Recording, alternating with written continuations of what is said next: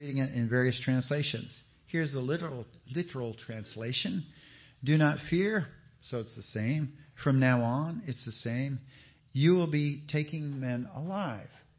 Now that's interesting. Catching men and taking men alive sounds very different. In fact, as I pointed out, Jesus never spoke about parables of a hook and a line. One time he sent Peter to go to the seaside with a hook and said, cast it in. And the first fish that you catch, it will have a piece of money in its mouth, and you can pay our taxes. So in my business, building business, uh, I would catch people, hook them, clients. You know, I'd give them a pen with my name on it, and they feel obligated to call them out. After all, he gave me a free pen kind of thing. That's kind of a, you know, buying converts for building houses. That's okay to pay your taxes, but it's not okay for leading people to Christ. They need to be drawn with the cords of love in a net, conscious of what's going on. They could swim around it, go and leave, but that's a totally different method. Um, method. Well, he says taking men alive is actually what the Greek says in this text, so it's kind of nice to read a literal translation and understand that. That's really important.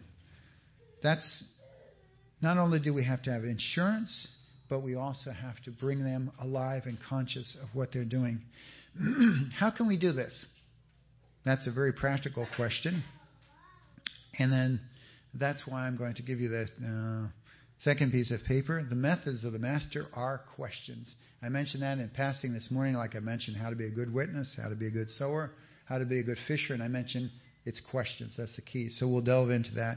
And then waiting on the Lord for salvation, and then how to make a disciple by obeying God together, side by side. Well, let's focus in on this method of the master, because he came to seek and to save those who are lost. He's the master fisherman. He knows how to do it, and that's really fantastic. Nobody can equal Jesus, but we certainly can walk in his footsteps and follow what he did. In this short story, he reveals at least ten methods of the seventy that I've noticed that are really unusual. Jesus may did many physical things like miracles of healing a blind person because people could see it. It's evident to teach a just as real and just as true spiritual, invisible uh, lesson that they needed to learn. He, after healing the blind man, he said, you're all blind spiritually. You need me to open your eyes.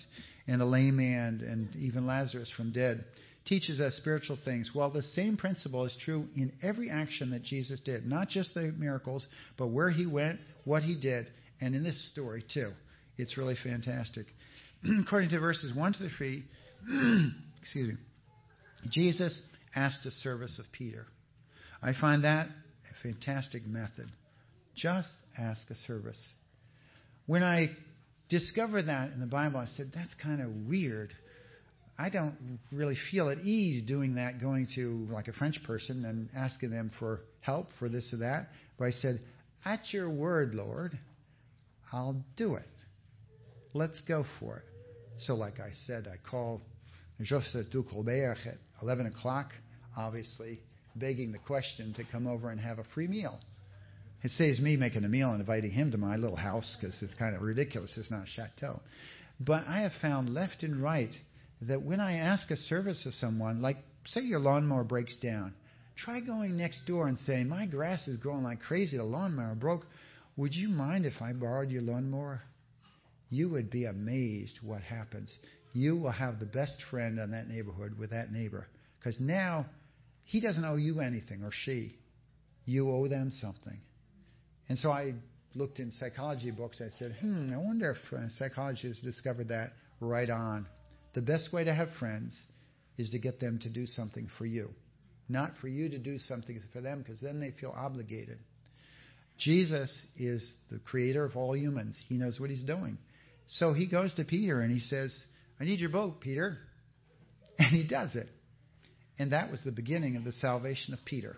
It's fantastic. So that's the third method I see here, assurance. And then, um, what did I say for the second one? This is the third one, the method of master, asking a service. But that's not all in this record of Jesus' life, his actions. Jesus was a carpenter. We all know that because he was the son of a carpenter. So, and he came from Nazareth. Is not this the son of um, Joseph, the carpenter? Jesus was not a seaman. I can observe that in this story. And I can imagine he uh, got in that boat, and it was like you or me, going up and down, up and down, and hanging on to the side rail so you don't fall overboard, because they're low side rails to pull in the fish and so forth. And he went out of his comfort zone to reach Peter. That's the third, uh, the fourth method that I see to get out of our comfort zone. I'll give you some challenging questions at the end. They're not table talk, but they're maybe midnight if you can't sleep. Pull up the paper and look at it. What's your comfort zone? What's your, basically, excuse, without saying it's an excuse, why you don't lead other people to Christ? We need to get out of our comfort zone. It's tough going down on the wrong side of the city and talking to people. Uh, one brother was saying, well, we could go over to Hooters with your antique car. And I said, eh, that's not my comfort zone. Uh, but it's true. I've gone to bars. I've gone to all kinds of places. And the miracle of salvation has happened, whereas I go to a neighborhood that I kind of like. You know, I'm an architect. I like nice houses, and they're all rich. They don't need Christ, and they don't want to hear anything about it. Jesus got out of his comfort zone in coming from heaven above down to our stinky, rotten world.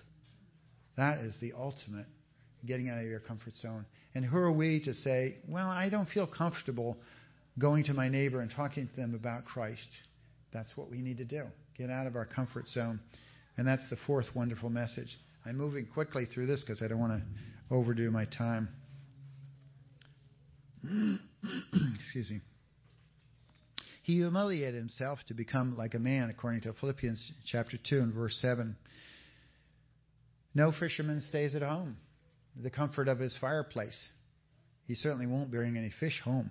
Jesus went up. He got up early in the morning. He went out to pray because he had a mission. Every day. What a model for every one of us. Uh, a brother, fellow missionary in, in uh, South America, I won't say which one, said to me, well, I'll say Paraguay, um, you know, they come to the door at six o'clock in the morning, and my day is shot if I don't read my Bible before six in the morning, so I'm getting up at five to read my Bible and have a quiet time with the Lord. So I said, well, if he can do it, brother, I'm going to do it too. So I started getting up at five, reading my Bible. And what a precious privilege it is to do that. It was not my comfort zone. Sometimes I get a headache. Some of you might have to drink a cup of coffee to do that. But you know what? The more I did it, the more God blessed. And I just was bubbling over with his word. When the phone did ring or the email came, bing, you've got email kind of a thing, I was ready for it. Because the Lord many times honors those that honor him. In a circumstance. By the way, I get up at four o'clock now because I really love this, having time to be with the Lord. So um, I'd encourage you to do that, to get out of your comfort zone and not stay by the fireplace to fish men. Well, here's a verse. When he had finished speaking, he said to Simon, put out into the deep water and let down your nets for a catch. This is more than getting out of your comfort zone. This is going into deep water. And so I see a fifth method of the master, to go to the lost, not waiting for them to come to you.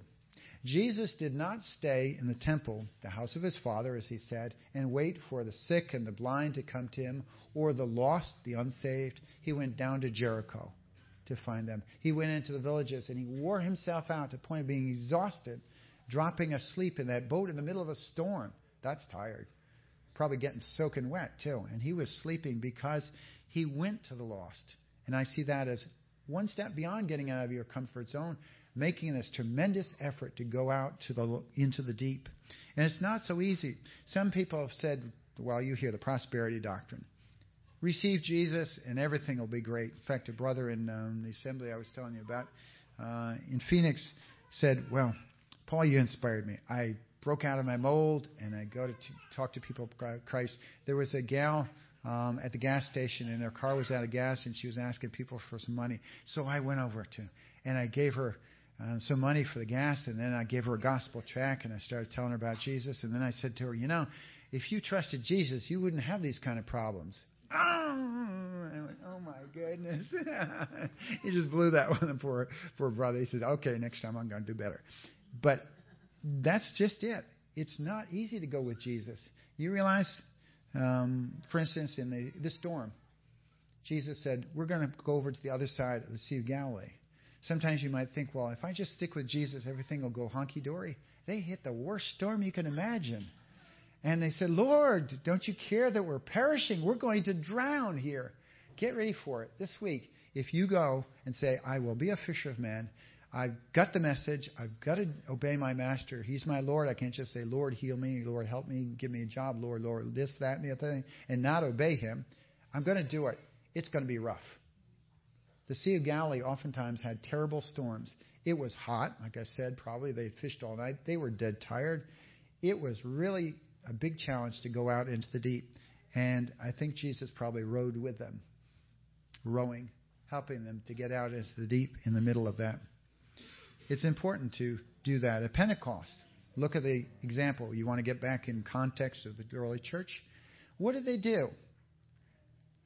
Jesus said, wait until you have power or ability to be my witnesses. Wait in Jerusalem.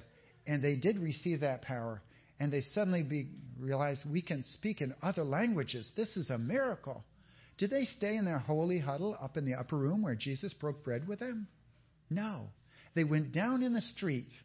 They launched down into the deep. This is it now. And you know what was down in the street? They had those doors locked. They were afraid of those soldiers, afraid of the Pharisees and all the enemies of Jesus. They went down in the deep, and what did they do? They spoke the language of the people. The church is for us to worship Christ. It's very important to come apart from the rest of the world. And that's what ecclesia means, out, and klao, called out of the world, to worship him at the Lord's table like we did. But it's not the place where we're going to lead people to Christ because they don't come in. And heaven forbid we do what, like a lot of assemblies are doing now. They paint the ceiling black and put some strobe lights in and get a dancing group up there. It's not a sin to paint your ceiling black, but they're missing the point of the local assembly, the sweet fellowship with the Lord Jesus Christ. We need to go outside, out into the deep, go for the challenge with the assurance of salvation and obey the Lord in bringing them to him. It's a one more principle. We must go. Well, remember the deadly storms on the Galilee. Um, we know Jesus went with them. Verse eight says that in this context of this verse uh, ten. But even without a storm, it's just plain a lot of work to go out there, probably hot as well. And here I see the sixth method of the master to make an effort to reach the fish. They probably had to row because uh, from what I understand from studying this, the winds come in the morning and the evening on that Sea of Galilee, so that's fine. And at nighttime, it's the wrong time to be crossing it. That's why they were out there in the storm. But during the day, it's hot, sticky, muggy. It's like a um, a big bowl there, and uh, you don't get the storms. Well, what a thing to send your disciples out to do. So not only did they have to go out into the deep, they had to make a tremendous effort. And so I see that as a sixth, sixth method. And these we can see in all the other stories of the Bible, too. I'm just picking one Bible story. But you start noticing these things. You say, my goodness, there's the one, two, three, four, five, six, just like Paul said. Jesus made a big effort to come from heaven above down to this earth to reach the lost. And he asked the disciples, come and do it with me. That's how he made them into disciples. Well, um... when would Jesus sleep?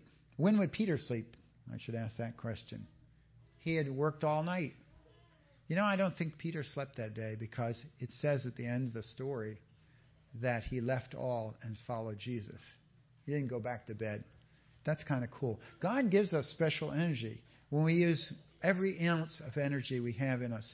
Um, I was kidding with the, the kids. We were in the antique car traveling along and Um, how old are you, Mister Howland, kind of thing. And Jesus makes you young. He gives you energy. It's an absolutely amazing thing. And my personal testimony about being in and out of hospitals and doctors telling me, Mister Howland, this is the fifth T I A you've had. The next one's going to be fatal. I said, well, they said that after, after the fourth and after the third and after the second, after the first. And I'm still going because God blesses those that obey his word and make the effort and gives us the energy to do it. I'm really amazed as I, I can testify that it's really worth the effort. And when Peter trusted Jesus and obeyed him, God did a tremendous miracle. He made the fish come. And that's something I've been sharing and with the kids in the car. It was kind of fun. Um, we took off for lunch, and we got to the first red light, and somebody came up to the car and blew their horn to get my attention. And I looked down and I said, hi. I didn't realize it was a brother here in Christ that I just talked to on my way over. Where is he? I don't know where he, he was. You know, I know there. Yeah, I thought you were an unsaved person. I said, great. great. Let's talk to him about the Lord. Well, this other guy probably wasn't saved, blew the horn. And so I talked to him and I said the same thing I said to you, which was, you said, nice car. And I said, yeah, nice sign uh, about Jesus, and talked to him about Jesus. And I think it was Timothy said, that's just what you told us in church today. I said, Jesus brings the fish. We just got to open our eyes and be ready for them. And that's the second method of the master. Just be cool. Don't be a headhunter looking for people that you're going to jump on. Just go through life, whatever your life is, and open your eyes like Jesus did when he saw Zacchaeus in the tree and saw Jerusalem and cried over it. People need the Lord. They're all around us. God brought those fish to Peter, and Peter had never seen anything like that. He wants to get us involved, and that's the seventh, seventh um, lesson I see in this, this story, that God gets us involved. We're workers together with him when he brings the fish to us. He could bring them to himself all by himself. He doesn't need us. But what a blessing. God says, I've decided to make you a worker together with me. You're going to participate in the joy I have of say it, saving this person. You can't save them, but I want you to be there and part of it. And that's what Peter discovered that day. Too often we ask God to bless our efforts. For instance, we think about, okay, how can we do our evangelism? What can I do? And et cetera. And then say, Lord, please bless me doing this. Instead of going the other way around, Lord, I'm waking up this morning. Bring the fish to my boat. I really want to, I want to see that miracle of people that I never saw before come, and I'm prepared now.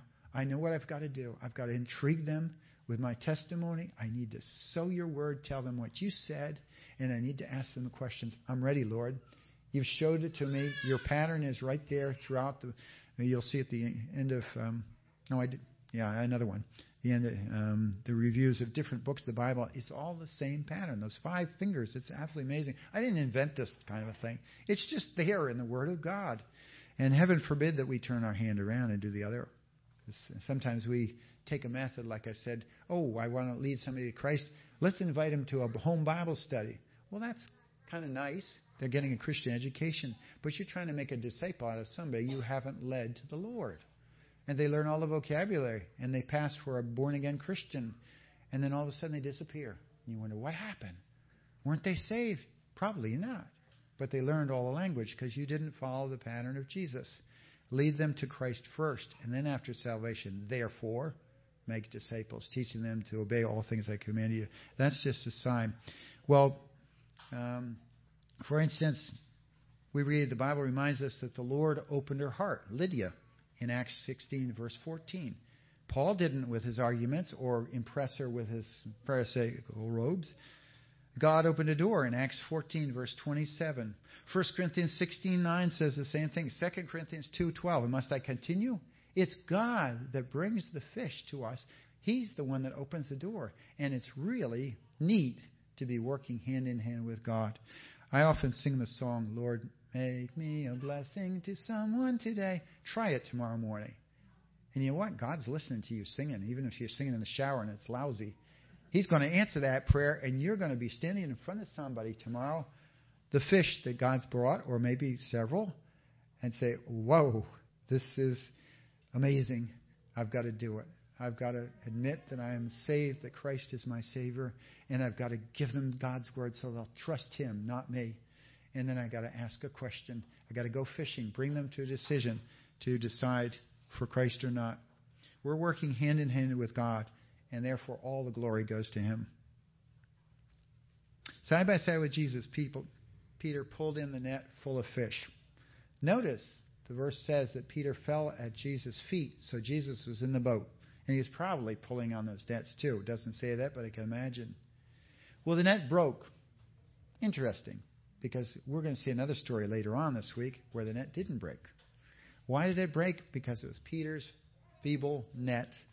He didn't uh, have a really good net and expect great things like what happened here.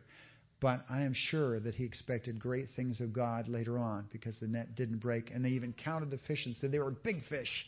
And for all of that, the net didn't break.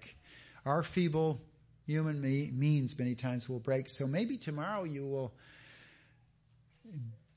go for it, lead someone to the Lord, and forget to ask a question. Or maybe say something silly and realize, oh, I was bragging about myself instead of about Jesus or whatnot. Don't worry about it. Just pick up the pieces and go for the next fish. There are a lot of them out there. So I encourage you along that man- means. Suddenly Peter re- realized as he was pulling in that net that Jesus was no ordinary rabbi or master or teacher, that he wasn't learning from a philosopher how to live life and how to be a fisher of men. He was standing in the presence of God Almighty, who ran all of creation around him. And that's what's neat about what I'm teaching you is I'm not encouraging you to um, follow principles or a method or read a book or get the tools uh, that will really work and be effective. Um, that's not a sin, but my heart's desire is that you will get in, intimate with Jesus Christ and realize that it's working hand in hand with him. Only then will the miracle of salvation happen. And that's what Peter realized. We can't save anyone. He couldn't have brought those fish in. And when he drew those fish in, where were they falling? Into, you know, I don't know the English word. It's in French, it's the cal of the ship. The bottom of the fishing boats are usually filled with water. The fish were falling in at Jesus' feet. What an absolute fantastic physical picture of a spiritual truth. We bring them to Jesus' feet, not to our feet, but to Jesus' feet. And I'm sure Peter was pulling those fish in, and he saw the feet of Jesus. And he fell down and said, Lord, depart from me. I'm a sinful man. Who am I to be a, a fisher of men? Pêcheur in French. And you will have the same experience, too. If tomorrow the Lord gives you this wonderful opportunity of leading somebody to Christ, you will be just overwhelmed by the fact, I am not worthy. It happens to me every time. That's why I tear up. I say, Lord, I don't I don't deserve this. Um, the president of C M M L teases me all the time. He says, Paul, you're having too much fun. Missionaries aren't supposed to have fun. And I said, I just give all the praise to the Lord because it's phenomenal, the number of people coming to the Lord and what's happening across America and across Europe right now. So this is the eighth method of the Master, to involve us.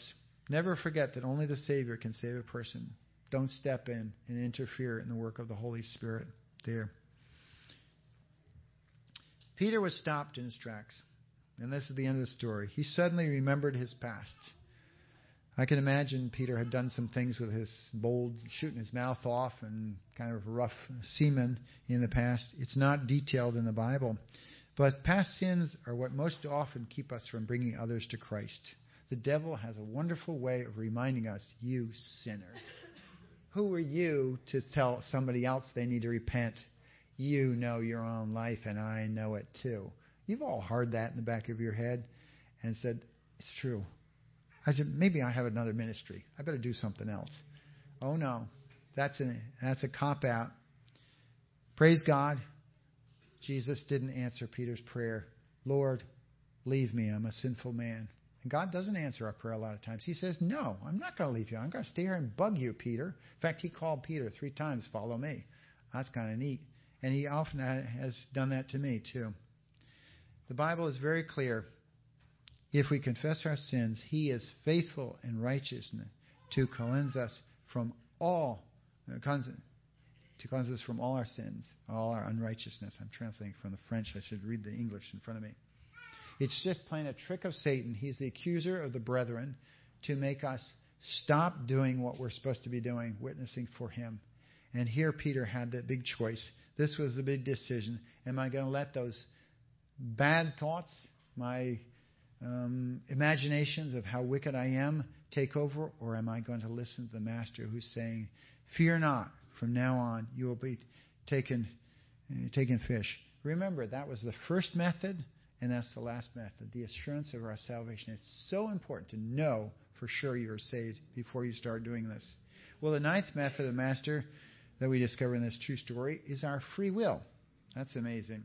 Can life continue as it was before? For Peter and Andrew and James and John, their partners who came and helped. Well, not every Christian becomes a fisher of men. But they could. You know, the majority of believers in the assemblies are not leading people to Christ. And that's sad because everyone could. Jesus is not talking about a spiritual gift of evangelism that I emphasized this morning. It's not in the list of spiritual gifts. It's a job that we're all supposed to be doing. You don't have to be a missionary and go overseas to lead people to Christ. They're right here. I've seen it in this town. It's amazing what God is doing. It's a confirmation to me that the message that I'm giving you this week are really the Lord saying, we, we, me and Jesus, we've got a message to tell to the believers, to encourage them. I'm on the move, and I want this assembly mobilized.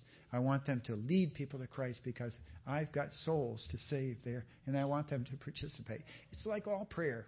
God could do anything. Why do we pray?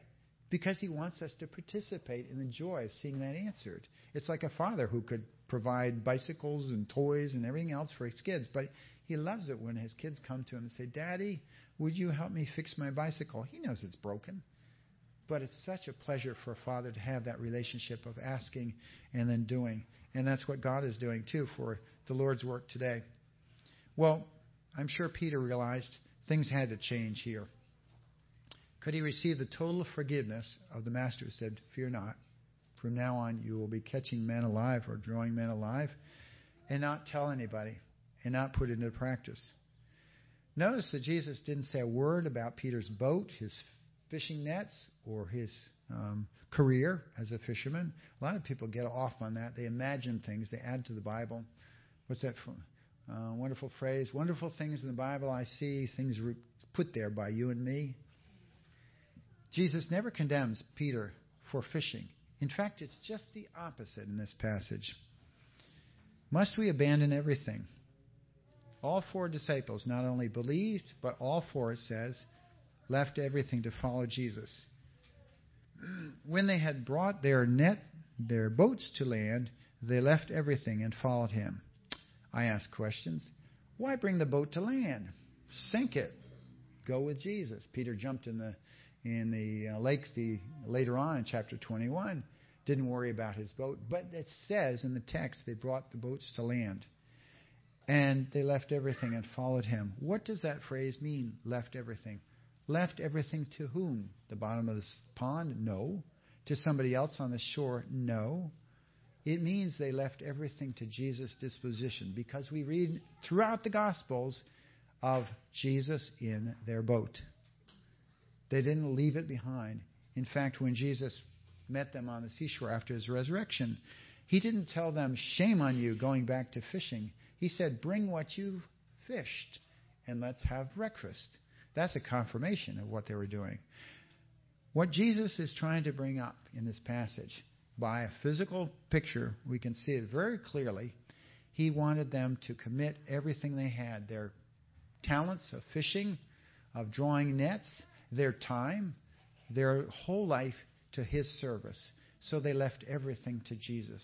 That's really what he's talking about there, and that's exactly what they did. Jesus never asked Peter to get rid of his boat, become a, how do you say that in English, uh, a beggar, going around saying, well, I'm serving the Lord now, you know, so I need somebody to support me. No, Jesus never chose um, even professional religious teachers. He chose men with jobs, and he wants us to take what we have to serve him. That's the tenth method of the master, not to make poor beggars of his disciples, but men and women capable of earning a living and offering it all to the fisher of men, Jesus Christ. Paul says this again in First Corinthians four, verse twelve, Second Corinthians eleven, verse nine. I worked with my own hands day and night so I could teach you. First Thessalonians two nine, Second Thessalonians three eight, and some more verses. I don't need to keep on going. It's obvious that's biblical.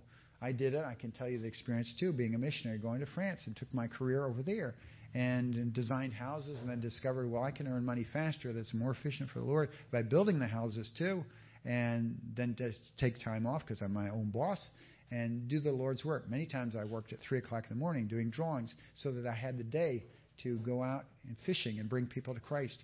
And it's dynamic what happens. God uses that.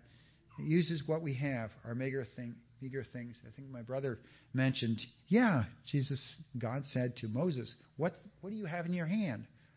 Just a stick, a shepherd's stick.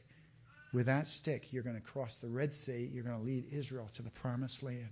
It wasn't very much. It was just an old shepherd's stick. And whatever you have, whatever career or career you don't have, or education or education you don't have, God is saying, give what you are to me totally. That's the tenth method of the Lord. Total commitment to him. And then he will make you a fisher of men. Well, let's listen once again to what he says. Do not fear. From now on, that means from today, you will be catching men. Luke five ten. Mark one seventeen, we read how Jesus said, I want to make you fishers of men. This is how he makes it, a fisher of men, by his methods. They're not methods of going to school, learning a book, getting a diploma. You don't become a fisherman because you have a doctor's degree in fishing for men. It's because the Master himself transforms your life. So I really encourage you to consider these things. Um, to review, three R's again. The Master reveals his methods in the four Gospels. Not just in the Acts, but the four Gospels are our manual for us. He is our only model to follow. And I remind people, you know, you could follow David, but you'll end up in Bathsheba's bed. You could follow Moses and get mad and never see the promised land. You could follow Samson and commit suicide. All people in the Bible are good examples of things you should do and things you shouldn't do. But there's only one model, Jesus Christ, who never made a mistake. And you can follow him at the letter, at the every single step of the way, and know I'm on the right road here. That's why he says, follow me. His first method was to leave his comfort zone to find the lost. And that's what I encourage you tomorrow morning or even tonight. Maybe it's uncomfortable, but pick up the phone, call someone, write a letter, write an email. That's easier because you can hide behind the computer. But just get out of your comfort zone and say, I'm going to do this. I really have a hunger for souls to be saved. Because when we get to heaven, there's nothing more important than seeing someone else saved there. No money, no things, nothing will go, but someone will be led to the Lord. We can't wait for the lost to knock at our door. We need to go out and find the lost. Incidentally, I wanted to share this. Sometimes people get um, motivated, and then a week after I'm gone, they're sort of, oh, boy, I've tried it, I failed, I didn't do it the right way, and yeah, I know what he said, and it's in the Bible, and I've... Just think of what Jesus promised. He always kept his promises. One of his greatest promises is, whoever confesses me before men, him will I confess before my Father in heaven. I don't know about you, but I trust Jesus, and that gives me chills down my back. I need no other motivation. I don't care what people think about me. I'm a religious nut. I'm crazy. What are you doing going across America in an antique car and stuff? That doesn't matter. It's what he thinks of me, what I'm doing. But just hear Jesus, what he said. If you confess his name tomorrow to an unsafe person or to the world or around you, Jesus promised, I will say your name to my Father. That is powerful. Do you need any more motivation than that? And then there's, that's the carrot, but there's also the stick. He says, but whoever denies me before men, and that can take various forms like just being quiet when you're in a group that's mocking out Christ or Christians, him will I deny before my Father. Perhaps your prayers are not being answered. That's because Jesus says, I can't say to my Father, let's do it for him, because he's ashamed of my name. He doesn't speak up for me.